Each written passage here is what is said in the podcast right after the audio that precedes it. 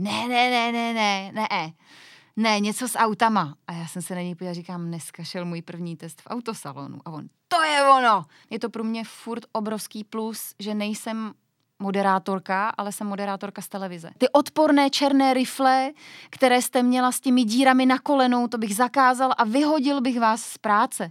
Tohle je práce, kterou mám ráda. Mě, mě vlastně ten loňský rok 2020 mě jako strašně mrzí, že jsem nedělala to, co miluju, to moderování před těma lidma. Uh, co pro mě bylo ale jako větším překvapením, že ani ty lidi z toho baráku, do jejich plotu jsem to narvala, nevylezli.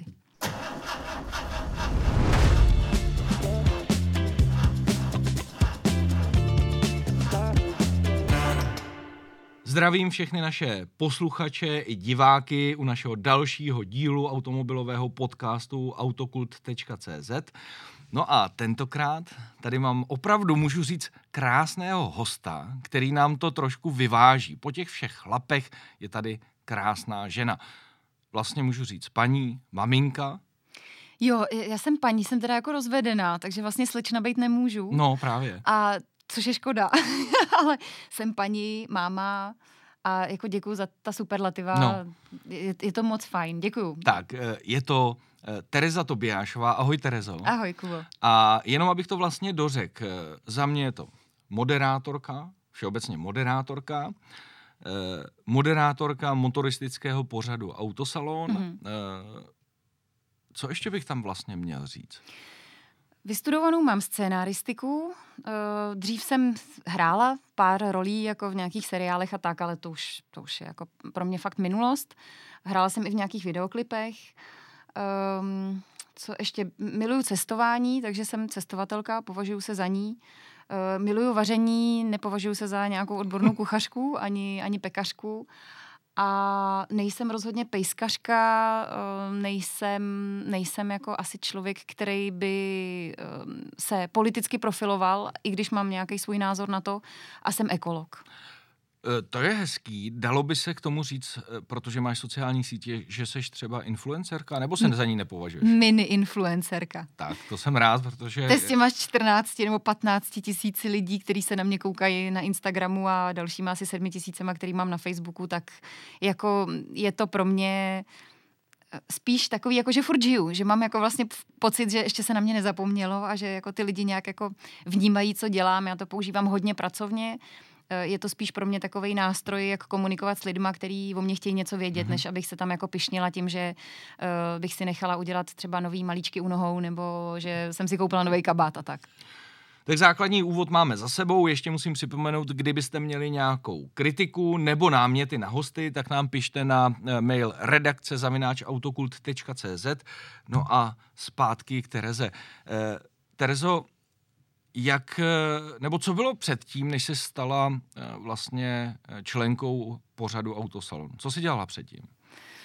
Um, tyjo, já budu muset pátrat v paměti, ono už je to docela dlouhou dobu, protože je to tři roky, co tam jsem. Já jsem předtím dělala... Uh, různý pořady. Vlastně přemýšlím. Eh, dělala jsem Kilák, eh, běžeckou talk show, která byla naše, která se vysílala jenom na našem YouTubeovém kanálu a Facebookovém kanálu a rádi bychom na ní navázali, takže je možný, že se k tomu ještě vrátíme. Ehm, moderovala jsem hodně akcí, což eh, potom teď ročním jako odstavení té práce mám pocit, že už je to jako hluboký pravěk. A dělala jsem v rádích, eh, dělala jsem na primě reportérku pro tehdy Topstar, teď se to jmenuje nějak jinak. A mm, psala jsem scénáře pro, pro nějaký pořady, taky jsem byla na Filipínách a točila jsem pořad, který jsem jmenoval Robinsonův ostrov. Mm-hmm. Jako, řekněme, režisér nebo redaktor nebo něco takového. No a vlastně k těm autům jsem se jako dostala dost náhodou. Já velice ráda tu historku vyprávím, protože mi zazvonil telefon, kde mi uh, volal tehdejší dramaturg toho pořadu a a vlastně mi jako sdělil, že si mě vybrali, že by chtěli, abych um, se motala okolo aut na základě toho, že jsem moderovala pár akcí pro automobilky a měla jsem půjčený nějaký auta. Tady vlastně ten Lexus byl jeden z těch prvních. A já jsem se ho zeptala, jestli by spíš nechtěl Petra Šimka, mýho kamaráda, který předtím dělal na české televizi, nebo jestli by nechtěl spíš třeba uh, Matese, který má ukažkáru, protože jsou moji kamarádi, já vím, že se těm autům jako věnují opravdu hodně. Mm-hmm. A tam bylo chvilku ticho a on říká, víte, já mám dvě podmínky. Za prvý chceme vás a chceme ženskou, takže myslím si, že asi u nás jako neuspějete, ale jestli tu práci nechcete dělat, tak my si najdeme někoho jiného. Říkám, ne, ne, ne, to je dobrý, děkuju. Moc ráda, jenom jsem jako chtěla nabídnout někoho jiného a nakonec jsme se opravdu domluvili, že jsem tohle začala dělat. Já ještě musím zmínit jednu eh, vlastně věc, kde eh, jsem tě zaznamenal já, mm-hmm. a to je televize Očko. Mm-hmm. Tam si vlastně dělala moderátorku. Dlouho, dlouho, no. Dlouhou dobu opravdu jsem tam byla. Ale co je pro mě podstatný, takže eh, z toho to nevzešlo vlastně tak, že ty by se zajímala o auta a pak by přišel kontakt, oni tě někde našli. Ano, je to tak, no. Je to, je to tak, že vlastně oni si mě někde vyhlídli a kontaktovali mě.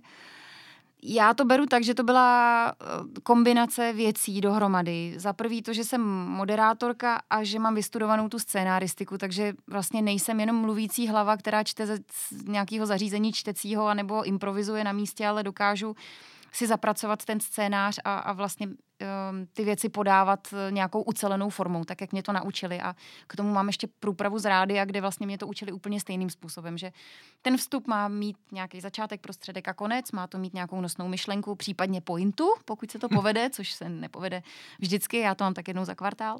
A vlastně v momentě, kdy se to povede, tak je to jako to nejlepší. A myslím si, že to byla ta kombinace těch věcí, proto si mě vybrali. Plus to, že se asi jako nebojím a občas jsem se někde vyfotila s nějakým autem. No, takže vlastně já bych to řekl jako použitelný profík uh, do jo. pořadu, hotový člověk, mm. na rozdíl ode mě, protože já si scénáře nepíšu, já jsem s ním pověstný, že na to prdím. A umíš to... mluvit, umíš řídit, to jsou jako další uh, plus. No, jako byl jsem takový samouk a neměl jsem to tak jako ty nebo Kubo Urban, kde vy jste opravdu jako profíci, co, co se týče mluvení, ale, ale mě láká se tě zeptat eh, na jednu zásadní věc, protože eh, ty jsi s tím neměla nějaký zásadní zkušenosti s těma autama, přišla si do toho pořadu. Eh, co bylo vlastně úplně první auto, který si ty dělala, který jsi měla na test? První auto byl Jeep Compass. Já jsem s chodou okolností Jeepa, to byla fakt velká schoda okolností. Jeepa měla jako v uvozovkách první auto, protože ho měl táta a já jsem s ním jako občas jezdívala, ale to byl starý model. Kompas je, je kompaktnější auto, menší, my jsme měli Čerokýho velkýho. A takže jsem to auto trošku znala. Jeep byl pro mě, tady ten Jeep Kompas, taková jako, takový testování toho, co jako vlastně dokážu. Do té doby, než jsem začala dělat autosalon, tak jsem považovala každý natáčení za pohodu. Mm-hmm. Člověk jako jede někam na plác, tam je maskérka, kostymérka případně. Popovídáme si, dáme si kafe, případně cigárko, pokud někdo kouří a nalíčíme se, projdeme si scénář s dramaturgem, pak se teda jako začne točit, dá se nějaká pauza, přestaví se světla, kamery, tohle, tohle. No a natáčení autosalonu uh, Navíc toho kompasu, který se točil v únoru, takže ještě nebylo tolik světla, probíhalo tím způsobem, že jsme se s kameramanem v 8 ráno sešli a já jsem se za ten den do těch, řekněme, pěti, než zašlo sluníčko, nestačila ani vyčůrat, možná jsem se stačila napít a uh, byla jsem rozklepaná a vůbec jsem netušila, jak velký je to masakr, protože tam se přeskakují věci, netočí se to chronologicky, takže člověk fakt musí mít napsaný scénář, aby si ty věci neopakoval. Do toho musí umět uh, jezdit. My jsme navíc byli domluvení s Hammer Centrem, kde jsem driftovala v blátě s autem, který jsem neměla najetý, neznala jsem ho. Chovala jsem se k němu opravdu jako ženská k autu, který dostane pučený od někoho. A byl to pro mě jako fakt jako drsný začátek. Možná, že s žádným autem jsem toho nezažila tolik, jako tady s tím prvním. To mě těší, eh, že to takhle říkáš, protože už jsem se dostal eh, k několika jako lidem, kteří samozřejmě něco natáčejí nebo pracují v televizích, ale jsou třeba v tom studiu. Mm-hmm a ta představa opravdu uh, většiny natáčení nebo těch oblastí, které se natáčejí, se hodně liší od těch aut. Je to, za mě je to taková jako specifická mm-hmm. oblast a kdo to nezná, tak si to opravdu jako nedokáže představit. Tam se moc ne, uh, nelze opakovat, že jo. Máš nějaký světlo, kdy to lze natáčet, pak už to prostě nejde. Ale další věc, která s tím souvisí, tak si přišla vlastně do pořadu, na který většinou koukají chlapy. Mm-hmm. Uh, jaký jsi měla očekávání? Jako upřímně? No, upřímně. Protože oni tam před tebou uh, občas nějaký holky byly. Uh, já jsem ten pořad kdysi dávno taky docela dost sledoval hmm. a víš, jaký jsou chlapi, že? Hmm. To znamená, s jakým jsi tam šla očekáváním do toho pořadu? Jako upřímně s žádným, protože já jsem do té doby autosalon považovala za mrtvý pořad. Pro mě, já jsem autosalon asi jako ty sledovala kdysi, když tam byl Zbyněk Meruňka a Jitka Čvančarová. No. A i tyhle ty reakce občas ještě dostávám. Jo, ty děláš v autosalonu, to moderuje furt ten Meruňka. Říkám, no už tak jako 15 let ne, ale dobrá trefa. Tak eh, já jsem vlastně měla pocit, že ten pořad už jako nefunguje, neexistuje. A o to větší pro mě bylo překvapení, že ten můj první test toho Jeepa Kompase uh, jsem viděla v televizi, respektive se dával v den, kdy byl brněnský Majáles. Mm-hmm. A já jsem moderovala brněnský Majáles a Eh, to je akce, která probíhá celý den, takže já tam opravdu jako musím přijet ráno, když se ještě všechno chystá, potom jsou kapely, že jo, ještě do toho je tam youtubering, je to opravdu jako velikánská akce pro tisíce lidí. A až když to večer skončí, uh, tak můžu jít do backstage, dát si tam třeba nějaký jako jídlo nebo pití. A přišla jsem tam a přišel ke mně nějaký zastupitel Brna. Říká, já vás od někud znám, já říkám, no já jsem dneska celý den tady moderovala, takže možná jste si mě všimnul, jako to bude ono, že počítá, že ty lidi jsou trošku jako už navátý, takže no. jako si úplně neuvědomují. A on, ne, ne, ne, ne, ne, ne, ne, něco s autama. A já jsem se na něj podívala, říkám, dneska šel můj první test v autosalonu. A on, to je ono, jasně. A takhle se to nabalovalo. Pro mě ze všech těch pořadů, který jsem dělala, tohle byl, jak říkám, nejraket, nejraketovější start, že mě lidi jako začali oslovovat na základě toho, že mě viděli v televizi hmm. okamžitě. To bylo opravdu jako hned. Hned ten den a následujících x jako dní a týdnů, že ty lidi mě začali upozorňovat na to, že mě o tam teď znají. Hmm. Takže já jsem ty očekávání neměla žádný a o to větší překvapení pro mě bylo, že ty lidi to sledujou, jak moc uh, ty lidi to sledujou, a uh, jak moc ty lidi, jakoby to, jak to tvoří tu komunitu těch lidí. Hmm. Takže vlastně můžeš jenom potvrdit, že pořád v České republice e, ta televize táhne, protože mm-hmm. my mhm. jsme to poznali taky, když jsme dva roky dělali e, pořád na YouTube a pak jsme přešli e, pod seznam, tak to povědomí bylo úplně jiný. To mm-hmm. najednou jakoby vylítlo nahoru mm-hmm. a ta televize prostě pořád na ní lidi koukají. Je to tak? Je, je to jako furt je to něco, o co se člověk může opřít. Akor já jakoby ve své branži, myslím tím v, tý, v tom moderátorském řemeslu, je to pro mě furt obrovský plus, že nejsem moderátorka, ale jsem moderátorka z televize. Hmm. Fakt to znamená strašně moc. Lidi si tě víc jako spojí s tou televizí a vlastně dávají ti víc možností moderovat uh, nějaký společenský akce, konference protože tě znají z té televize a mm, za prvý to znamená víc práce, mnohdy větší honorář, větší důvěru v tvoji práci a uh, musím říct, že jsem za to jako extrémně vděčná vlastně furt, že, že to jako můžu dělat. Hmm. Přejdu k těm eh, prvotním reakcím, mm-hmm. protože já vím, i přesto, že seš blondýnka, mm-hmm. tak seš úplně v pohodě ženská. My jsme spolu byli na jedné prezentaci ve Švédsku a tam si ustála většinu našich úplně dementních vtípků, protože uh, my jsme nějaká skupina tím pověstný, že si nebereme servítky. Mm-hmm.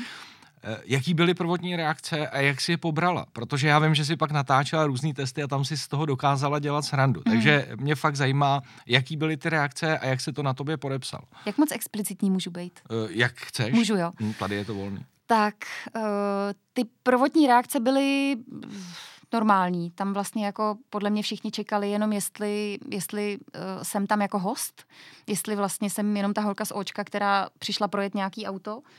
A až postupem času se objevovaly takový ty uh, klasický mužský šovinistický komentáře typu uh, dejte tu ženskou pryč a co tam ta blondýna dělá, nerozumím autům, uh, tohle kapesní šukátko tam vidět nechci, nebo naopak tohle kapesní šukátko tam vidět chci a tak dále. Uh, a mm, já jsem si na to zvykla. Já jsem objektivní člověk, takže dokážu tolerovat to, že někomu to prostě nesedne, hmm. že mm, ten, ten jako motoristický svět je ho, opravdu jako hodně chlapský a že to ne každý dokáže pobrat.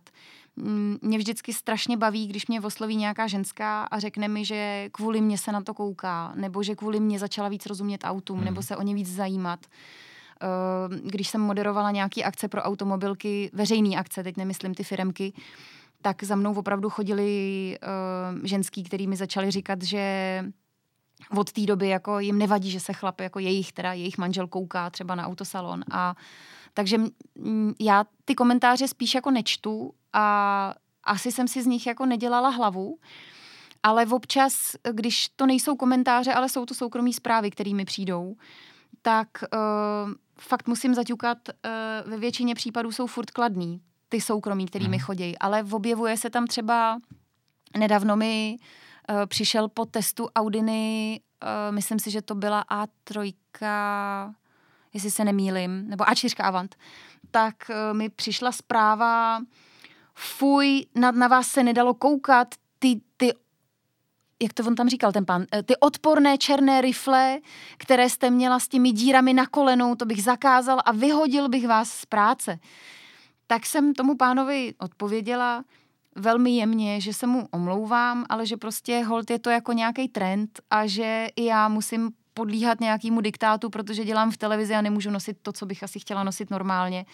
A že mu rozumím, eh, že ani mě třeba v těch kalhotách nebylo úplně příjemně, protože měli ty díry a že mi byla zima ale že se budu snažit, aby příště to bylo lepší. Od té doby je ten člověk jako Milius. Posílá mi srdíčka, uh, jo, a je to, je to znát, když ten člověk začne komunikovat, tak mnohdy ty lidi chtějí jenom reakci. Mnohdy ty lidi se tam jdou buď jenom vyzvracet, anebo hledají pozornost a když jim tu pozornost dáš, tak ty lidi ti to oplatí. Hmm. Já jsem rád, že, eh, že tohle říkáš, protože uh, můžu tě uklidnit, i mě píšou lidi, že se na mě nedá koukat. že máš roztrhaný kalhoty. Ne, to ne, ne kvůli kalhotám, ale jo. opravdu, že se na mě nedá koukat třeba, nebo že, se, že mě nemůžou poslouchat, že jsem nesympatický. Mm-hmm. Uh, za prvý s tebou souhlasím, že uh, ten internetový prostor je tak obrovský, dává možnost se vyjadřovat i lidem, kteří by ti to nikdy do očí neřekli. Mm. Já ty komentáře, které jsou veřejný, eh, neřeším taky a opravdu komunikuju opravdu jenom s lidma, který mi píšou potom eh, přímo mě. Mm. A máš pravdu i v tom, že jde vždycky ve většině případech opravdu jenom o reakci. I ty negativní, když jim odepíšeš slušně, s nějakým argumentem, tak oni to potom třeba jako uznají. Ale nemusí se bát. A já bych tohle ohodnotil vlastně pozitivně. To je super chlap, který se vozval na to, že sledoval, co máš na sobě. tak to byl nějaký jako stylař, ano, že jo? Protože ano. většinou tohle chlap jako vůbec neřeší. Přesně tak, neřeší. No. Takže to vlastně splnilo to očekávání, protože ty jsi tam řekla, že za tebou začali občas chodit ženský, mm-hmm. že se začali dívat mm-hmm. na mhm. autosalon, začali řešit auta a nebo jim nevadí, že ten chlap na to kouká. Takže to bych řekl aspoň za mě, že by bylo to očekávání, který bych uh, od tvý pozice v autosalonu měl. Jo, splnilo to očekávání minimálně asi pro, pro jakoby moje zázemí, ty, ty moje šéfy a, a, a celý jakoby to programový schéma asi, asi hmm. tohleto, nebo tím, tím to jako obstálo, ten záměr. Já jsem nikdy nepracovala na půdě, která by byla tak konfliktní, anebo eh, měla jakoby tak, ehm, tak velký nůžky, které se rozevírají v rámci toho vkusu a, a těch reakcí.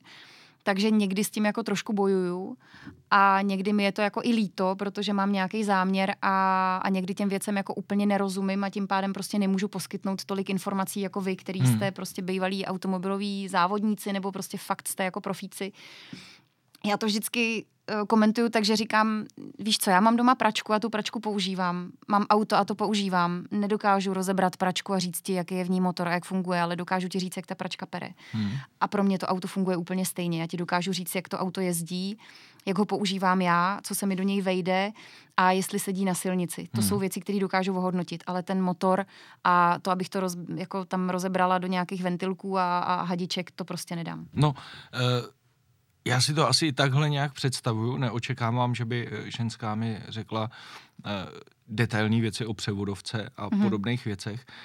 Mě zajímá, jestli jsi v tom autosalonu, protože tady máme třeba fotku, na který jsi vyfocená a máš tam uh, Amaroka, mm-hmm. to znamená velkýho offroada, mm. pick-upa mm. a naproti, jestli se nepletu, je to Renault Megane. Je to tak? Ne, ne, ne, je to Clio. Tak Clio. Mm. Trefil jsem aspoň značku. Ano, oni jsou si hodně podobní. No, no, no, no. A měla si ty nastavený eh, nějakou oblast, který si se jakoby věnovala, to znamená, řekli ti třeba, budeš tady dělat tyhle ty auta eh, v tomhle stylu, nebo si měla úplně volný pole působnosti a, a dali ti tu pick-up, eh, tu malý auto, tu velký auto, jak jsi to měla? Mm, já si myslím, že na začátku to bylo tak, že jsem uh, opravdu brala, co bylo, Uh, pak přišel asi zatím nejkonfliktnější test, který jsem dělala a to byla, to byla BMW trojka. Uh-huh kterou jsem vlastně pojala uh, takže jsem se snažila komunikovat uh, s BMW, pomocí jako hlasového ovládání, který úplně nefungovalo podle mých představ.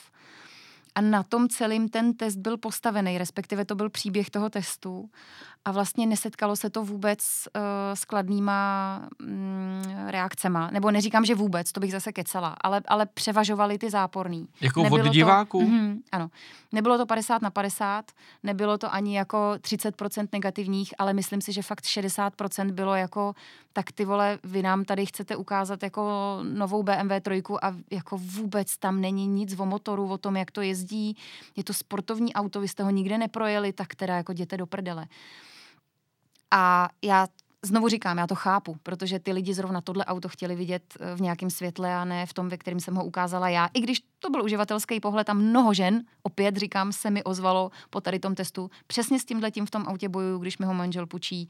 Přesně takhle, jako je to špatný a, a tak dále. Myslím si, že David Heidinger taky nebyl úplně rád hm. uh, po tom testu, ale některé věci jsme si vyříkali. Nicméně nadále jsem dostávala auta, které byly jako z širokého ranku. Teď už poslední dobou se vždycky domlouváme na autech, které jsou víc ženský, mm-hmm. který víc testuju já jako z toho ženského pohledu, což je třeba i to Clio. Uh, navíc mám pocit, že to byl nějaký hybrid, mm-hmm. uh, takže to je další věc, která mě třeba osobně zajímá. Já, já mám jako tím, jak se zajímám o tu ekologii, tak mě zajímá i ta elektromobilita. Uh, ale v tím, že tady ta infrastruktura v Česku ještě není tak rozvinutá, těch elektrostanic, tak mě to hrozně prudí. Hmm. Takže to není úplně ještě komfortní. A ten Amarok zrovna, který tady je, tak za ten musím poděkovat eh, Sabině uh, z ženy v autě, protože pro ní občas dělám nějaký testy jenom jako na web. A zrovna ten Amarok byl od ní a toho jsem si vždycky chtěla projet, protože je to prostě mastodont neuvěřitelný. Já jsem se s ním setkala v autosalonu jenom když jsme dělali soutěž s Amarokem, ale to jsem ho neřídila. A takže to pro mě byl velký zážitek, že jsem si ho mohla projet. Tady no. to obří auto. No ještě musím doporučit, aby si vyzkoušela eh, třeba ramku od Dodge nebo F-150, protože eh, potom ti přijde i Amarok úplně obyčejný malý auto. To mám kamaráda ze Šumavy, ahoj Lučku, a, a ten mi to říká taky furt, že musím, no. musím, musím, posílá mi Mišo Karpata i, abych se podívala na jeho testy, jak no. testuje tady ty auta, že prostě fakt jako musím se na to podívat a, a ještě jsem se k tomu nedostala. A nejenom teda motorově, protože tam jsou smyválce samozřejmě, hmm. atmosférický nebo šestiválce, ale hlavně velikostí toho auta. Já vlastně, e, mně se to líbí, e, jakým stylem jsi to pojala, protože zase to, že ti vlastně nadávali za ten test té trojky, hmm je spíš problém toho konzervatismu tady u hmm. nás, hmm. jo, protože my taky dost často se snažíme vypíchnout, to je, jak jsi mluvila o tom příběhu. Jasně, můžeš to dělat standardně, tak jako všichni, že vemeš auto, přijdeš, uděláš stand-up, představíš design, představíš motor, jízdní vlastnosti. A bohužel mě samotného štve, jak se bavíme, že jsme tady dopředu a, a trendy a nové věci, tak pak skončíš u toho, že máš nějaký nápad, myslíš si, že to bude fungovat, pak najednou zjistíš, že ty lidi chtějí opravdu to blbý úplně obyčejný jako testování mm-hmm. před 90. jako let, jo. protože tohle je skvělý nápad, eh, hlasový ovládání se dostává teďka úplně všude a mnohdy z větší části nefunguje. nefunguje. To tak prostě je, že jo. Eh, posuníme se dál ty, eh, když dostaneš to auto mm-hmm. testovací, tak si to celý řešíš sama, že prostě si vymyslíš opravdu scénář, napíšeš si to. Jak to vlastně u tebe probíhá? Protože já si z té scénáře eh, nedělám. Já mám nějakou hlavní myšlenku, eh, tím, že ty auta znám, tak mám nějakou hlavní myšlenku, kterou bych chtěl předat nebo dát do toho videa a podle toho si to nějak potom postavím. Jak to máš ty? Mm. Uh, u mě a u všech moderátorů v autosalonu je to tak, že my jsme uh, rešeršisti, scénáristi, produkční, uh, režiséři a moderátoři. A samozřejmě i testovací jezdci. Takže my tohle všechno děláme opravdu komplet, každý zvlášť. Každý z nás si um, určí, jak to chce pojmout, případně to prokonzultujeme s dramaturgem. Uh, ale jinak vlastně je to celý komplet naše práce a uh, mě to takhle vyhovuje, protože aspoň mě nikdo jakoby nešroubuje do něčeho, hmm. co bych třeba já sama nechtěla dělat nebo čemu bych nevěřila, nebo bych se v tom jakoby necítila komfortně a nedokázala bych to asi úplně předat, hmm. ten pocit z toho auta. Takže je to všechno moje myšlenka, všechno to, na co přijdu, Některé věci musím vyčíst třeba z internetu, anebo třeba z nějakých videí, občas se koukám třeba i na garáže, a nebo na autokult, teda teď, jako abych vlastně zjistila, jako jak ty auta vlastně fungují a co se na nich ehm, třeba může vypíchnout, nebo věci, o kterých jako nevím, že tam jsou a je dobrý jako na ně upozornit. V některých věcech se neschodneme, to je správně. Testovala jsem třeba teď eh, přes prázdniny o Vánocích, jsem měla Subaru Imprezu, a vlastně to auto mě hrozně štvalo CVTčkem, který prostě pro mě fakt nefunguje. Já jsem se o tom snažila bavit i s panem Zikmundem právě ze Subaru, eh, že mě štve, že to auto se vytáčí do příšerných otáček. Asi je to záměr, ale, ale mě to vlastně strašně jako vadí, protože tím se i totálně natahuje spotřeba. Ale jinak to auto mi přišlo strašně příjemný. A setkala jsem se vlastně třeba jenom se dvouma názorama, které byly podobný jako ten můj, ale ostatní vlastně říkali, jak to auto je super, jak je to pokračovatel toho starého a jak prostě konečně to přišlo. Takže někdy si jako nerozumím v těch názorech a Někdy jo, ale asi o tom ta práce je. Nejde o to najít to samé, co všichni ostatní, ale najít naopak jako něco, co ještě na tom autu můžeš ukázat jinýho, než ty všichni ostatní. Stoprocentně. Já jsem vždycky rád za rozdílný názory. To je stejný, jako kdybychom s chlapem řekli, všechny ženský musí být eh, stejný. To by bylo úplně strašný. Mhm. A tady zrovna u toho Subaru ono hodně rozděluje společnost, eh, protože přesně jedné skupině se to líbí, jak to funguje. Za mě CVT je dobrý v terénu, kdy to má nějaký proklus a to auto neklouže těma kolama, ale při plynule se rozjede. Eh, navíc nutí změnit, eh, změnit styl jízdy, to znamená, že člověk zvyklý z toho svého auta, který nějak funguje a ta převodovka je tam buď to automatická nebo manuální, tak tady přeci jenom to chce trošku jiný styl jízdy. A i ty výrobci s tím bojují. V tuhle mm. chvíli asi nejlepší eh, bezestupňová převodovka je v novém Jarisu, který je lehkej, má dobrý motor a ono to tam jako líp se rozjíždí a tam tolik už nevadí to vytáčení. Takže rozumím, ten názor na tom musí být rozdílný, aby když se i ty lidi podívají že na 10 testů, tak aby neviděli to samé. A vidějí různý názory. Hmm. Aby jsme ještě uzavřeli eh, ten tvůj autosalon, to natáčení těch hmm. aut, eh, Změnily se nějak ty reakce třeba za ty tři roky? Vidíš, že by třeba ubylo těch jako negativních, že už ty chlapi se třeba s tebou smířili, už je berou a proměnily se ty názory v průběhu těch třech let? Já, já to upřímně nesleduju, takže já ti to nedokážu říct. Já jenom vždycky sleduju, když se odvysílá nějaký další díl, ať už je to středa nebo sobota, anebo nedělní repríza, tak jenom sleduju, jak mi skáčou, jakoby přirůstají lidi na Instagramu. Mm.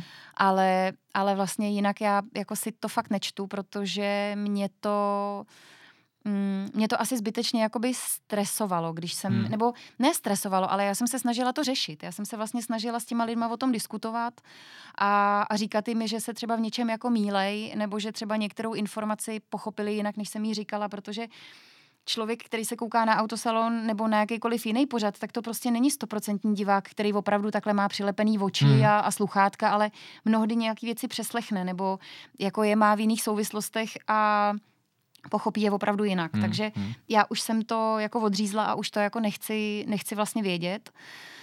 Ale mm, ty pozitivní reakce jako vnímám e, i vzhledem k tomu, že opravdu naskakují větší firmy, pro který moderují firmní akce a který mi důvěřují v tom, že asi jako mají pocit, že třeba tomu tématu rozumím, hmm. takže mě oslovují uh, firmy na, moder- na moderování od uh, autosalonů, teda autobazarů, až po nějaký jako naftařský společnosti hmm. třeba hmm. a tak, takže v tomhle to vnímám, že je to jako dobrý, že jsem tam jako nějakým způsobem ukotvená a že mi to vlastně nese uh, nějakou další práci, kterou mám ráda. Já hmm. to nedělám pro peníze, ale protože vlastně tohle je práce, kterou mám ráda. Mě, mě vlastně ten loňský rok 2020 mě jako strašně mrzí že jsem nedělala to, co miluju, to moderování před těma lidma. Hmm. V tom jsme my moderátoři byli strašně skrouhlí a, a fakt nebyly festivaly, nebyly společenské akce, nebyly plesy, nebyly, nebyly vánoční večírky.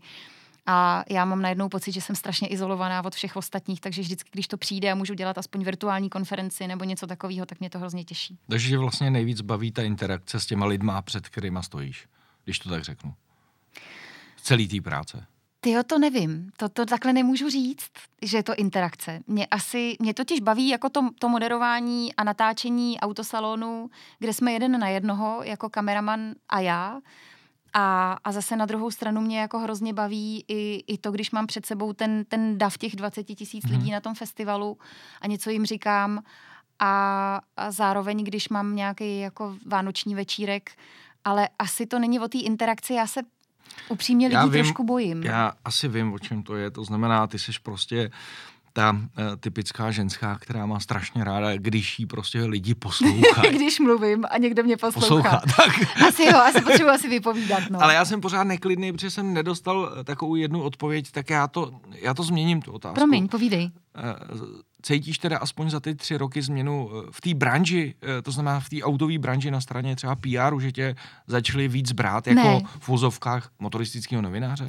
Český novináři určitě jo, Eh, nebo če, pardon, český, český novináři, ale i jako kolegové, se kterými se potkávám, ale rozhodně i, i PRři. Oni totiž PRky většinou jsou holky. No. Takže tam vlastně ten jako problém úplně nenastává. Hmm. Největší paradoxy vždycky jsou na těch zahraničních prezentacích, kdy já tam přijedu a většinou mě berou jako PRku a ptají se, kde je ten redaktor, který si jede vytest, otestovat to auto. Takže tam to ještě furt ty stereotypy jako přebejvají, ale tady v Česku se to nemění. Podle mě to fakt zůstává pořád stejný a Um, já jsem teď o Vánocích měla reportáž o bezpečnosti na silnicích, ve který jsem se svlíkla do plavek a uh, bylo na ní úplně, úplně nejvíc reakcí, který jsem zaznamenala a přísahám na cokoliv, ani jedna nebyla negativní.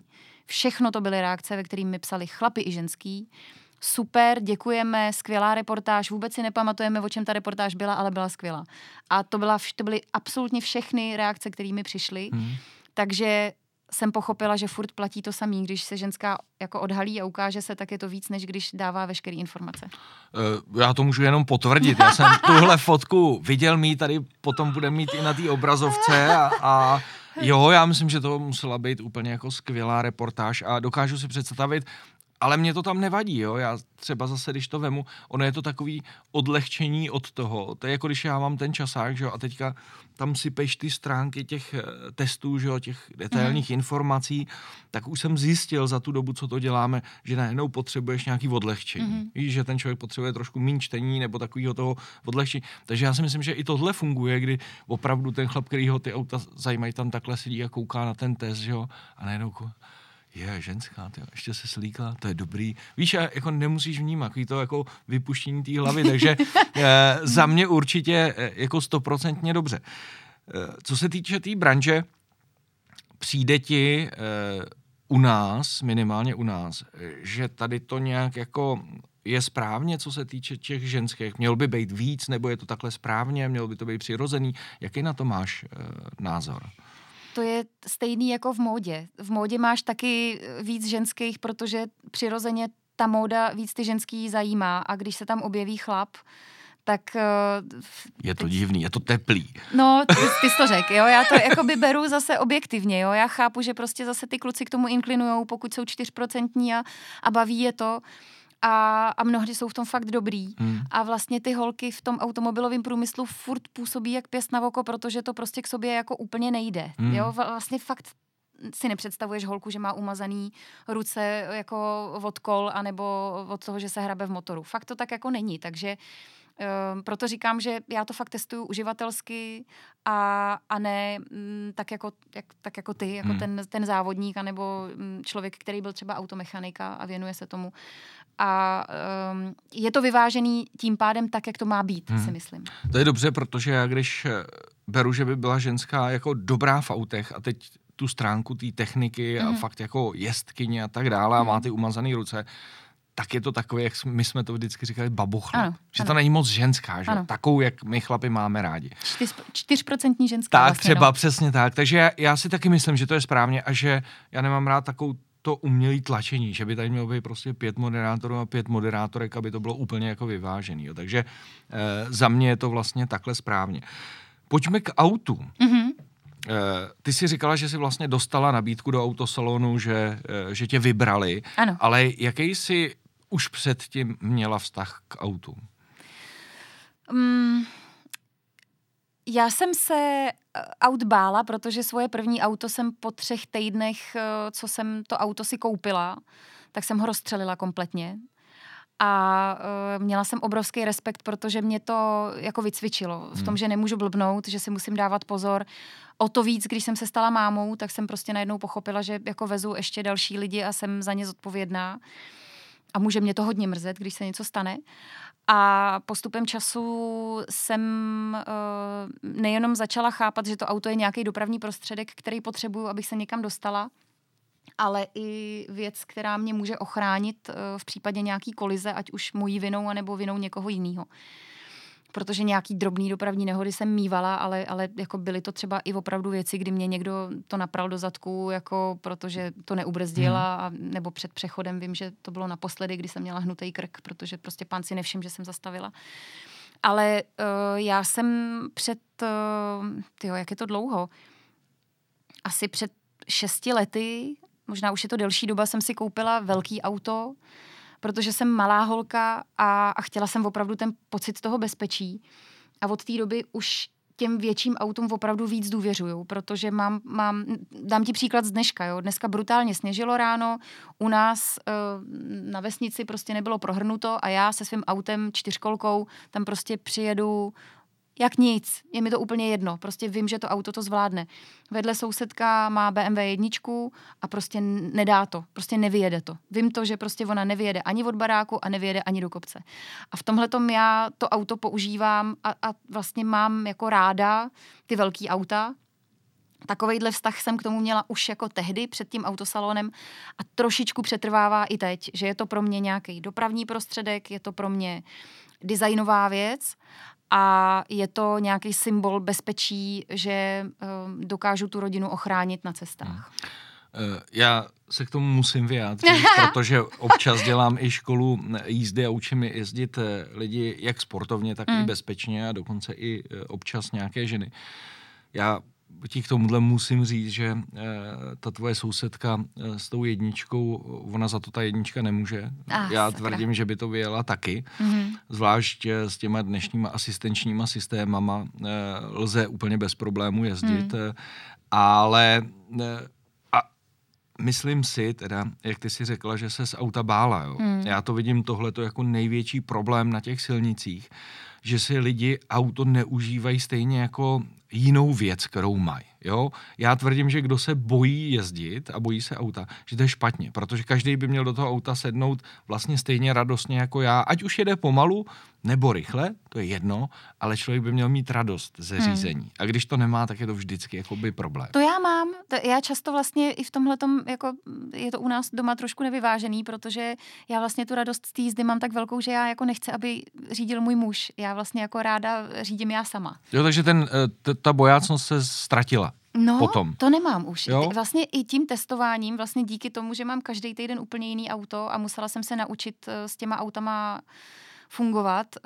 Um, Například jsem se strašně bála uh, velkých aut, jo, jako, jako přehnaně velkých aut typu dodávka. Jo. Pak jsem testovala dodávku, uh, zvykla jsem si na to a o pár měsíců později, teď bohužel ta vzpomínka se mi vrací trošku jako se slzama v očích, jsme jeli takový mini turné s Davidem Stipkou a hmm.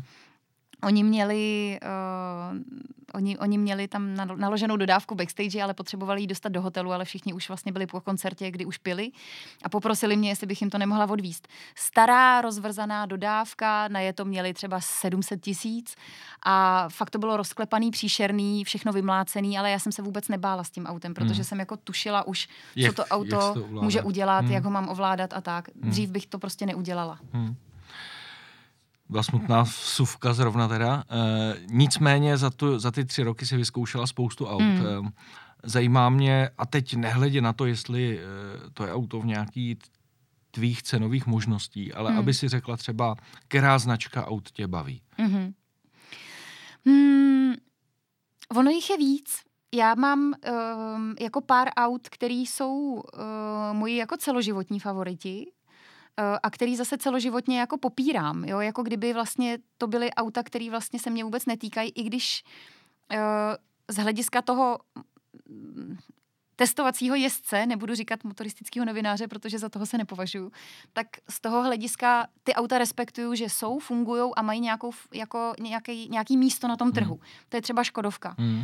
Pro mě auta, které se mi nelíbí, uh, nemají pro mě duši, ale uh, líbí se mi na nich jako Simply Clever prostě to, že opravdu ty auta fungují, že se na ně můžeš spolehnout, že tam mají strašně moc výborných vychytávek a baví mě v nich jezdit, uh-huh. ale to auto bych si nekoupila. Uh-huh. Ne, nejsem to já. Uh-huh. Uh, stejně tak je to asi třeba Dáčie, ke který prostě fakt nemám vůbec žádný vztah. Uh, jsou to některé značky, které mě zklamaly uh, z aut, který jsem jako měla, já jako majitel. Ano. Ty nebudu jmenovat. A potom jsou to auta... Ale to bys mohla, ne? Ne, ne, ne, ne, ne, fakt ne, ne, to nechci. Mm, nechci. A pak jsou to auta, které mě zase prostě vždycky podrží a vždycky se v nich cítím dobře. Je to BMWčko a je to Volvo. Mm. Prostě fakt jsou to dvě auta, na které se vždycky spolehnu. Uh, Volkswagen je velmi podobný, ale vlastně nemám ho jakoby tak najetej, uh, jako třeba tady ty, tady ty dvě mm. automobilky. Mm.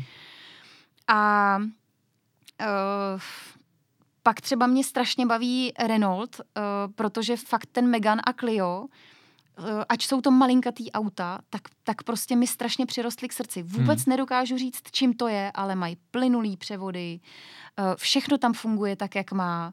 Je to teď, jo, je to nový auto, který dostanu do ruky. Nevím, jak se bude chovat, když bych si ho koupila třeba vojetý po 100 tisících kilometrech, ale takhle mě baví. Když budeš mít zájem, my ti tady jedno Clio ukážeme, který už má pár možná set tisíc kilometrů na je, to je asi 30 let starý. Eh, jak vypadá, ale pořád jezdí, to jezdí, je důležité. Jezdí, no. Tak to eh, jak, no. Když se posuneme dál, eh, tak mě zajímá nějaký tvůj sen. A teď to fakt jako nemyslím auto, který by si měla mít nebo vlastnit, hmm. kdyby si na něj měla. Ale nějaký sen z pohledu, čím by se chtě, třeba chtěla svíst, ať, a neomezeně, ať je to super sport, hmm. kolik to stojí a tak dále. Jestli máš něco, co by tě jako strašně lákalo se v tom aspoň projet. Hmm. Sportovní auta mě vůbec nelákají. Tohle Opravdu je, ne? Ne, ne. Takže ani jízda na okruhu rychlá. Ne, ne, to je, tyjo, já jsem zažila dvě. Ta jedna byla uh, v Mostě, když se testovali nějaký nový auta, to jsem kdysi, tak před 15 lety mm. byla účastna toho, že se tam prostě jako testovali, jako, jako reportér jsem tam přijela a točila reportáž o tom. A po těch asi třech okruzích, který tam se mnou ten člověk, pardon, nepamatuju si, kdo to byl, projel, tak uh, jsem tam půl hodiny seděla zelená u sloupu a rozdechávala jsem to, jestli jako budu zvracet nebo nebudu zvracet. A ta druhá vzpomínka je na naše Švédsko, kde jsme byli no. s Volkswagenem a já, vy jste tam vlastně s Davidem jezdili na zamrzlém jezeře uh, v, v Golfech. V tom Erku, ano. Ano, a vlastně David mě tam provezl a já jsem, vy jste to nevěděli, v té době už byla těhotná, takže já jsem vystoupila z toho auta a s úsměvem a šla jsem jako opravdu to rozdechat, možná ani nerozdechala někam jako do přírody. Takže okruhy mě vůbec nelákají. Hmm. To je hmm. pro mě úplně věc, jako která mě míjí a je mi to úplně jedno. Uh, co mě láká, je Tesla, mm-hmm. uh, ve který jsem se už projela několikrát a zajímalo by mě, jestli bych zvládla elektroauto, uh, hlavně Teslu, vlastnit a mít ji opravdu jako, jako, jako jediný auto třeba nebo jedno ze dvou aut v domácnosti, protože vím, že normální elektroauto mi to zatím nenabídne. Ty dojezdové vzdálenosti, které ty auta nabízejí, nejsou takový, který by mě uspokojili. Prostě mm-hmm. nejde to. Vím to, že to nedám. Mm-hmm. A tak to je jedna věc, která mě tak jako láká, kterou bych jako chtěla, tu Teslu. A uh, z těch jako aut normálních, tak uh, asi fakt nemám. Jako hmm. nemám nic takového, co bych si řekla, je to můj jako velký sen, že, že jsem v tom autě ještě neseděla a mrzí mě to a, a hrozně bych ho jako chtěla zkusit. Mm, vždycky přijde něco dalšího, co mě láká a co chci vidět, nebo, nebo si to projet to auto ale není to, fakt to vůbec není zaměřený na, na nějaký vysněný auto. Ty máš nějaký takový? Mm, tak Který? to já mám. No tak já Ferrari. Porsche 911 GT3 RS, tam je to hmm. úplně zcela jasný samozřejmě. Hmm, tak to asi tím, že já nemám ráda ty sportovní auta, tak, tak to, tam tak není to pro mě fakt, takový. Mm, ne, mm. není to. Eh, ty jsi krásně nahrála na další eh, téma, který chci rozebírat, protože jsi říkala, že jsi ekolog. Mm a to jsou ty elektrické auta, hmm. protože v době, kdy natáčíme tenhle podcast, tak já mám Volkswagen ID3, hmm. bydlím 100 km od Prahy. Hmm. Po dlouhé době je to elektromobil, když nebudu brát Teslu tedy, eh, který mě dovez tam a v pohodě i zpátky a možná to zvládne dvakrát. Jaký je tvůj názor eh, na elektromobily a jak vidíš tu budoucnost, jak se ti to líbí? Hmm.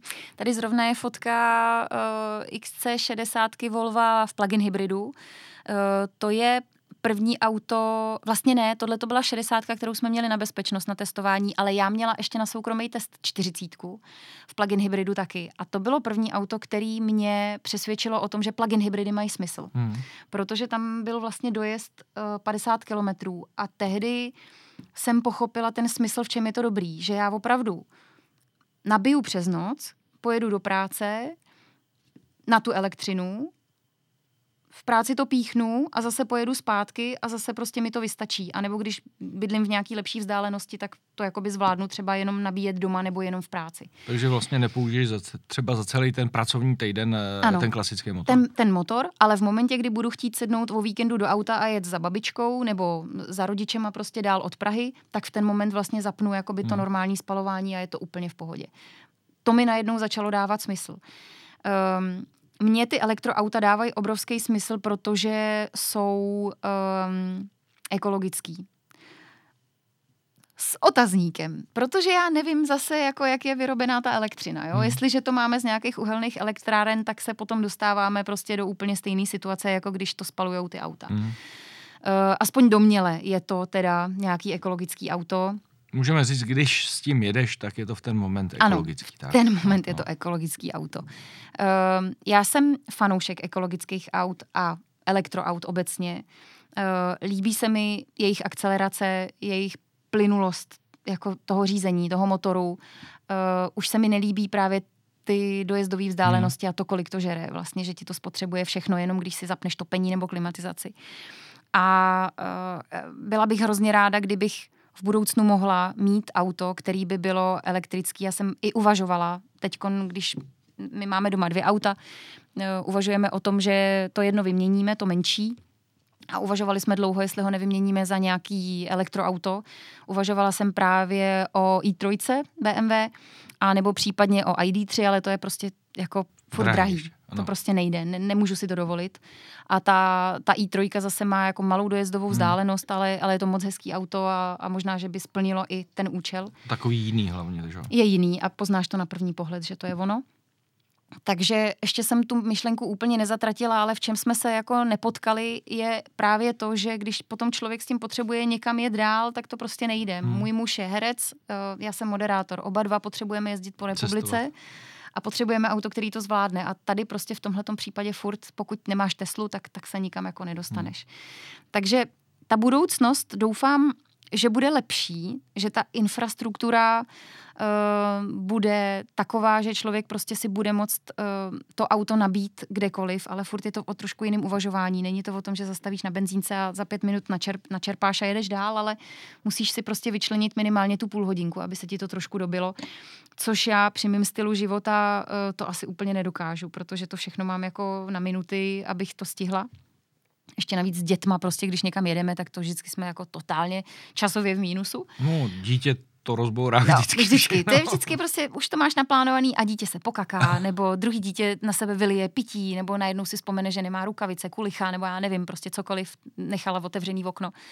Takže tam si furt nejsem jistá, že to půjde. Eh, v neposlední řadě si myslím, že my to tady minimálně u nás v České republice nemáme vyřešený z hlediska nabíjení aut uh, na sídlištích. Mm-hmm. Já teda nebydlím, nebydlím na sídlišti, bydlím jako na vesnici, takže vím, že tam je to v pohodě, ale stále si kladu tu otázku, jak by to vypadalo, kdyby jsme se chovali stejně jako v Norsku, Švédsku a měli jsme teda uh, větší procento elektrických aut než těch spalovacích motorů a všichni by přijeli domů na ty sídliště, eh, ať už je to Jižní město, nebo je to Prosek, nebo jsou to stodůlky, a chtěli si zapojit to auto do zásuvky. Co se stane? Bude blackout.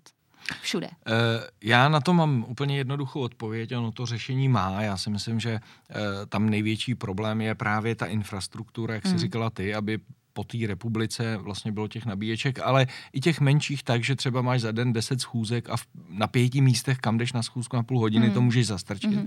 A i to nabíjení vlastně, já jsem to zrovna nedávno s jedním člověkem řešil u těch eh, paneláků, se dá řešit vlastně těma eh, stojanama na 22 kW, protože ty auta většinou nabíjejí 6, 7, mm. maximálně 11 kW. Eh, dalo by se to časovat, že přijede prostě k tomu paneláku prostě 150 aut, ty z jednoho stojanu dokážeš, myslím si, že až 4 nebo 8 aut a ono by to mohlo přes tu noc přeskokovat. Nabije Aha. se jedno, druhý, třetí, nemusí žádný kabely tahat. Si myslím, že to řešení má. Bezdrátově myslíš, jo? Ne, že ten kabel jenom na to k té nabíječce k tomu stojanu, který by na tom parkovišti mohl být mm. prostě ve větším množství. A stojíš v nějaký jako frontě? No, ono kolem toho stojanu zaparkuješ prostě čtyři auta mm. a každý natáhne metr jenom ten kabel k tomu stojanu. Mm. Takový ty občas fotky, co jsou někde z toho Norska, jak tahají ty dlouhý prodlužovačky, to je prostě jako nesmysl, to se mm musí vyřešit koncepčně a, a lze naprogramovat, že ty auta se vlastně nabíjejí postupně. Mm-hmm. Jo, protože jo, když to jo, vemeš, jo. Že, že někdo přijede, já nevím, kolem sedmí, přijedou všichni domů,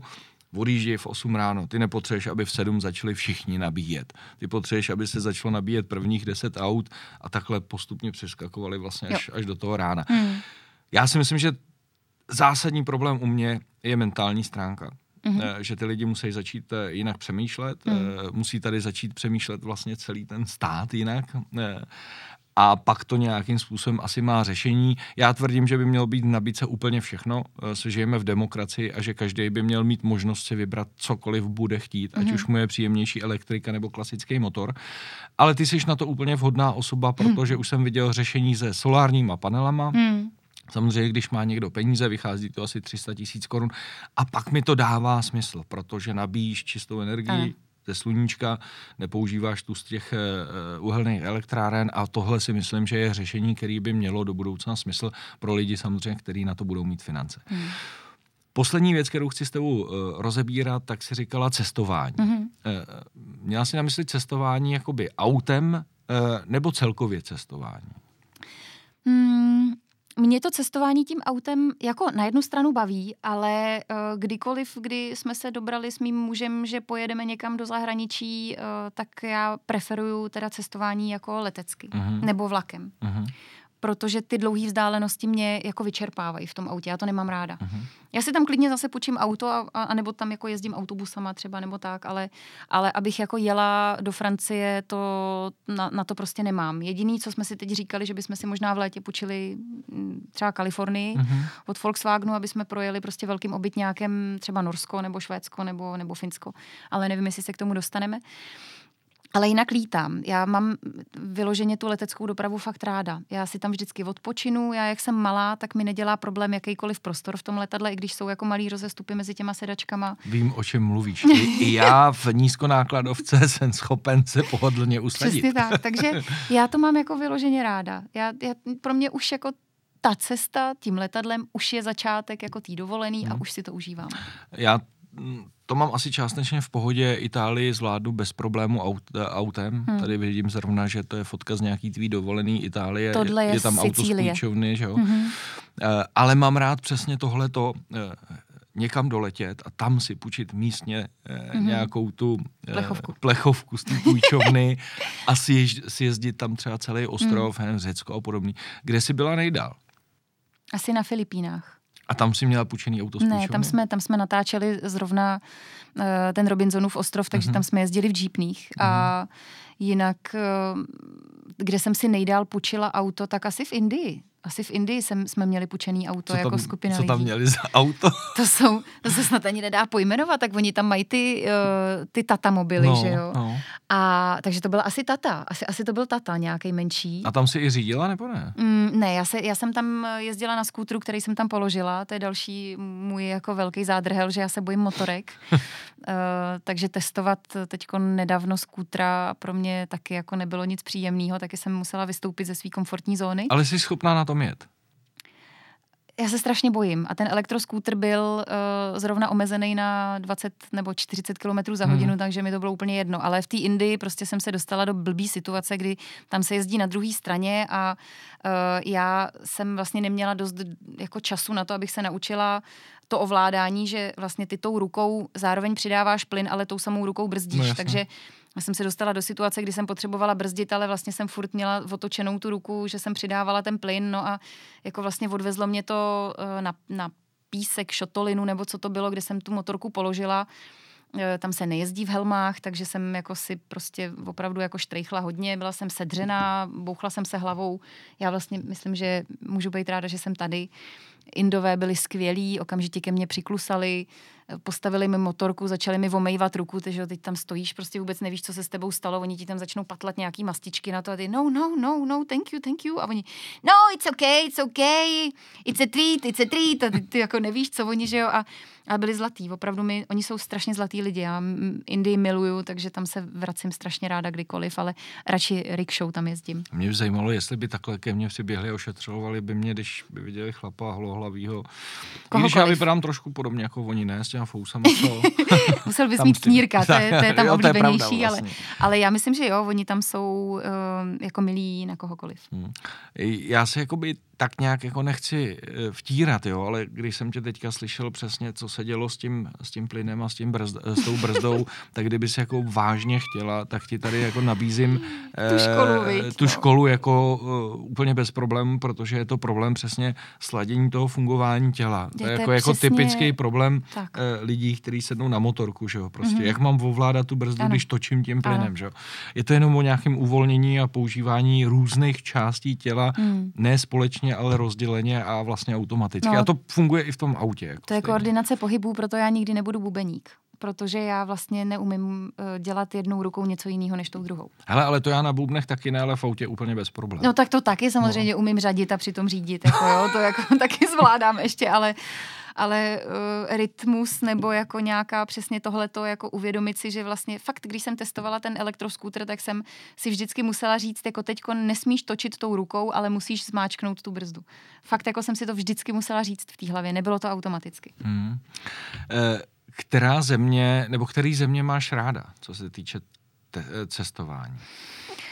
Mm, jako obecně, anebo konkrétně? No, jako, no konkrétně, kam, který jako z celého světa, když mm. vemeš, protože se hodně natestovala třeba i na prezentace mm-hmm. novinářský, ale i sama, mm. tak který země jsou tvoje oblíbený? Uh, Indie, mm-hmm. to je číslo jedna, tam se vrátím kdykoliv, kdy budu moct, stejně tak Island, ten mi přirostl k, k srdci a byla jsem tam pět dní, když to v Indii už jsem byla dva měsíce. Uh, tak eh, stoprocentně tady ty dvě, eh, tady ty dva kouty světa, i když v té Indii si musím vybírat místa, jo, tam, hmm. tam třeba ta východní část není tak pro mě příjemná a hezká, není tak eh, zalesněná nebo tak zelená, jako je ta západní část. Takže Indie zcela stoprocentně Island, který je nádherný a, a fakt se tam chci vrátit, když to půjde. Mám ráda Mauritius, protože je to samý, vlastně je zelený, je velmi evropský, jako když to mám přetlumočit mm-hmm. uh, nějakou tou náturou těch lidí a zároveň poskytuje tu, tu exotiku uh, těch pláží a toho podnebí. Uh, strašně mám ráda Sri Lanku, kde jsem, kam už jsem se taky párkrát vrátila. Uh, je to light verze Indie, kam můžu vzít i děti a nebojím se. Mm-hmm. Uh, bohužel ty Filipíny jsem tolik neprojela. Všichni říkají, že ty Filipíny jsou nádherný, ale já jsem byla jenom jako na, na jednom poloostrově a nebyla jsem nikde dál, takže tam to nemůžu ještě úplně zhodnotit. Uh, mám strašně ráda Itálii, uh, kam se taky ráda vracím kamkoliv, ať už je to jako moře, anebo jsou to hory. A prožila jsem kus dětství na Maltě, která uh, asi teď vypadá úplně jinak, takže tam bych se tak ještě chtěla podívat, jak vypadá a nevím to. A ještě mám mm, jako vlastně dobrý vzpomínky na Peru, i když Peru zase eh, je jako dost konfliktní, nebo už, už tam ta nátura je úplně jiná, ty lidi se tě tam snaží vlastně jako vobrat a, mm. a vochcat a, a jakkoliv tě vlastně jako, jako, jako cizince zneuctít, protože ty si jim ukrad tu jejich zemi. Takže tam opravdu je to jako na každém kroku. Ale ta země je taky krásná, mají výborný jídlo. Já jsem rád, že tam byla ta Itálie, kterou uh, mám strašně rád. Já tam jezdím každý rok. Uh, myslím si, že pro tebe dobrý s tou Kalifornií vlastně, že Eh, myslím si, že minimálně v letošním roce možná to bude nejbezpečnější cestování do zahraničí a dovolená, než hmm. letět letadlem.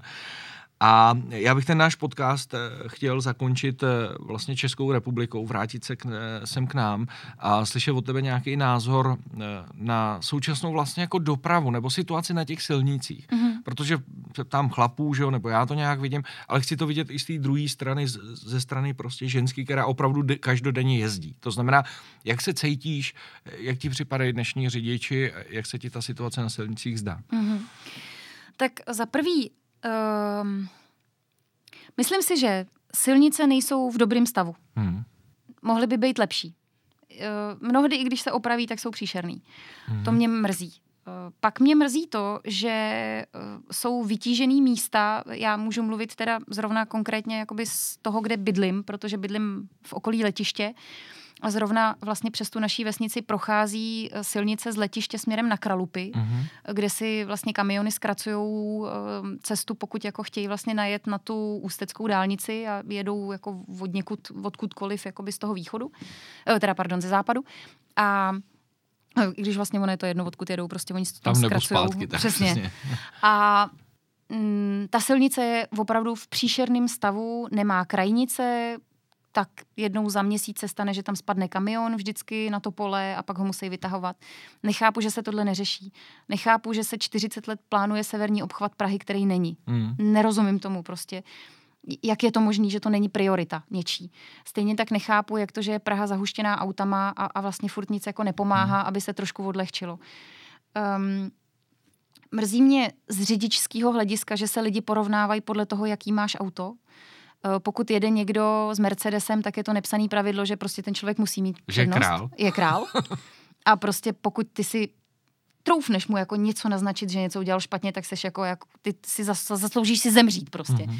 Nejseš, vymaže tě. To mě taky mrzí. Další věc, která mě mrzí, je to, že uh, téměř ve všech autech sedí jenom jeden člověk. Hmm. Jsou to auta pro čtyři lidi a opravdu, když se podíváš, tak téměř po každý je tam jenom jeden člověk. V dnešní době je to trošku jinak, protože tady máme nějaký jako špatné podmínky pro to cestovat Tak to ani hromadkou a vlastně skoro nejde, že nejde to úplně bezpečně. A když se člověk chce pojistit, eh, aby se nenakazil někde, tak to tak musí udělat. Ale tohle to jsou věci, které mě mrzí a které by se daly nějak řešit. Třeba v Indii mají systém nějakých, už dlouhodobě, není to jako taxík, ale ty vlastně, když jedeš, tam je normálně třeba u hlavního nádraží v Bombeji, stojí fronta lidí a ty tam můžeš přijet jako řidič, je to takový jako soukromý Uber, Mhm. přijedeš tam, nabereš třeba jednoho až tři lidi, řekneš jim, kam jedeš a vlastně zaplatíš, nebo oni ti zaplatí jako Nějak spolucestující čas. nějakou jako Mhm. sumu a jedeš dál. Mhm. Mi přijde neskutečný, prostě v té přelidněné Bombeji to takhle No by funguje. to asi jinak ani nešlo tam, že jo? Nejspíš ne. A jsem jako ráda, že to funguje, můžeme se i od Indie něčemu naučit. Takže tohle to jsou jako věci, které mě mrzí. Uh, další věc, která mě mrzí, je ta, že lidi si úplně na těch silnicích nepomáhají. Hmm. Nemyslím si, že když se ti stane nějaká nehoda, že primárně lidi zastaví a, a pomůžou ti. Hmm. Jsem- Pokud je to nezastaví. Pokud je to samotný nezastaví. A většinou vyběhnou, aby ti nejdřív nada- nadávali, No, no, no. že si jako fakt jako totální kokot, že si tohle to udělal, protože oni nestihnou schůzku. Ale um, vlastně nemám jako dobrý, dobrý pocit z českých řidičů. Uh, daleko líp se cítím, když vyjedu za hranice. Hmm. E, nevidíš tam, to je aspoň věc, kterou vidím já, možná je to to samé, co ty si řekla, ale e, já tam vidím to, že jsou lidi na sebe navíc ještě zlí. Ano. E, mm-hmm. Že si nedávají přednost, jo. Taková ta věc, kterou já furt nechápu, že se tady blbě zipuje, mm-hmm. je to jenom proto, že jsou lidi proti sobě nenávistní, e, místo toho, aby s úsměvem pustili a ono se to splynulo, tak, e, tak vlastně ti tam vědou, že? Mm-hmm. Já se považuji za gentlemana, jak mám radost, když vidím nějakou pěknou holku, tak ji naopak vždycky pustím. Mm. Stalo se ti někdy, že by si měla nějaký problém, teď nemyslím nehodu, ale problém, třeba jako píchlý kolo a tak dále, že by někdo zastavil a pomohl ti mm, z těch řidičů? Ne. Nestalo se ti to? Ne. Ne, dokonce i když jsem rozstřelila tehdy to auto, tak uh, já jsem naštěstí uh, nikoho netrefila. Uh, ta silnice byla v té době prázdná, takže jsem to jako narvala nejdřív do stromu a potom do plotu. Ale okolo projížděly auta a já jsem jako v šoku seděla dobrých pět, sedm minut v tom Hmm. autě, než mi došlo, co se stalo a než jsem byla schopná vylézt eh, jako vlastně druhou stranou od spolujezdce, protože jsem byla namáčknutá právě Jasně. na ten plot a nemohla jsem tou svojí stranou.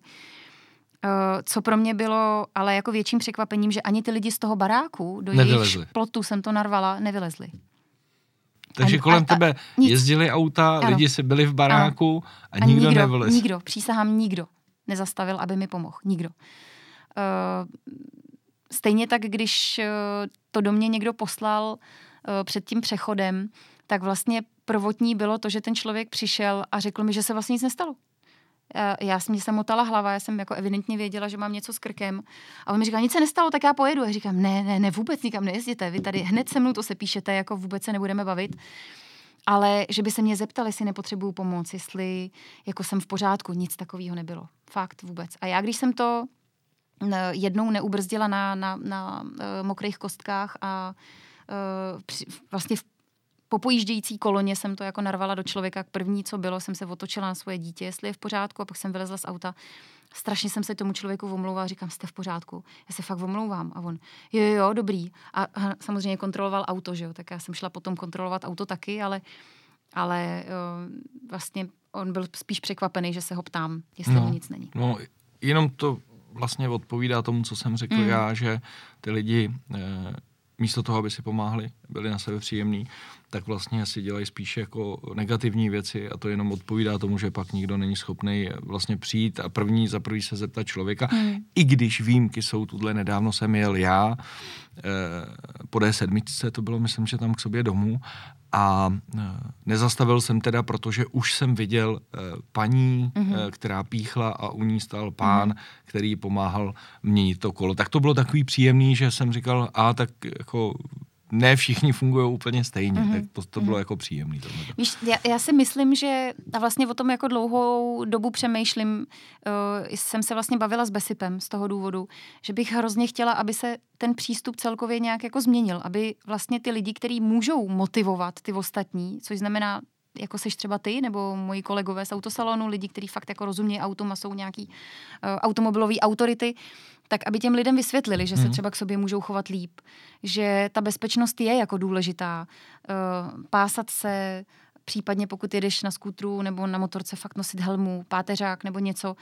Eh, Já se třeba snažím o osvětu eh, jako v rámci té automobilové dopravy a bezpečnosti dětí, Mm-hmm. protože v- tam taky vidím obrovský mezery. Vždycky, když se stane nějaká dopravní nehoda, kde se něco stane dítěti, ne jako myslím v autě, tak se pídím po tom, co se stalo. A v 90% případů se dostávám k tomu, že ty rodiče ty děti špatně poutají. Mhm. Že je nepoutají, protože vlastně mají pocit, že to dítě je tam příliš svázaný, ale jim jako nedochází, že to dítě vlastně jako potom vyklouzne při tom, No, při tom návrazu. a je to jejich dítě. je to jejich dítě. Takže uh, snažím se aspoň tímhletím způsobem, protože mě to jako mrzí a chtěla bych, aby to fungovalo jako o něco líp. Aspoň Hmm. tohleto, aby se lidi k sobě jakoby líp chovali a aby neparkovali jak idioti přes mm, prostě dvě čáry někde na parkovacím místě a aby když je u obchodního centra plac pro uh, rodinu, tak je to tam z toho důvodu, že prostě musíš víc otevřít dveře, aby si vyndal autosedačku nebo Ano. aby si do autosedačky dal dítě, ale většina lidí s Mercedesama si to prostě neuvědomuje a zaparkuje tam a když jim řekneš, vy tam máte dítě v tom autě, tak ti neřeknou, ne, nemám, pardon, ale většinou ti vysypou třeba pět nadávek za sebou a Hmm. ještě na tebe plivnou nebo něco takového. Hmm. Na druhou stranu, tím to úplně zakončím, eh, když jsi mluvila o tom parkování, tak mě zase strašně jako štve eh, vlastně u McDonalda ty vyhrazený eh, vlastně pruhy, kde je nastříkáno ženy. Já vlastně jako, No. já nemám problém, když ženská něco umí, Mhm. když je ta vedoucí rodiny, když je manažerka, nemám s tím problém, když jsou dobrý. Hmm. Dokonce mám rád, když ženská umí řídit a umí zaparkovat, ale přijde mi úplně stupidní jim na zem nastříkat, že tady parkujete vy. Mhm. To mně přijde úplně blbý. No, A- ono je to možná blbě napsaný a znamená to, tady může zaparkovat paní, která to má blíž, aby nemusela tahat nákup, nebo která má děti. Jo, že to není úplně kočárek prostě.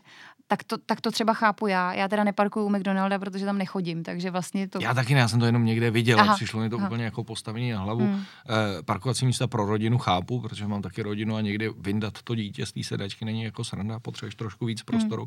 Ale tohle mě jako zarazilo, že já moc, eh, jak se strašně dneska mluví o té genderové vyváženosti, tak to moc neberu. Já jsem v tomhle staromilec, byť ale nemám problém, doma vařím já třeba strašně často a já s tím jako nemám, já no. nemám problém. My se jako respektujeme, jo? Já si myslím, že to je o automatickém respektu, Mhm. mm-hmm. zodpovědnosti a úplně běžným prostě lidským uvažováním, jo? O tom to je. Já děkuji za to povídání, myslím, že to bylo velmi příjemný. Já taky děkuji, já jsem se cítila úplně jako odborník na auta, ne? Já doufám hlavně, že to nebylo naposledy, co se vidíme, protože ta nabídka tady eh, na tu školu samozřejmě byla. Já Eh, myslím si, že ji přijmu, no, že asi budu muset, protože se cítím už jako sama divně, že vlastně některé věci jako nedávám úplně a chtělo by to. No a nemůžu ti nic jiného popřát, než eh, aby se ti v tom autařském světě dařilo, aby tě chlapi čím dál tím víc brali a brali tě jako samozřejmou součást téhletý naší branže. Děkuji moc. Díky moc, Kubo. Mějte se hezky.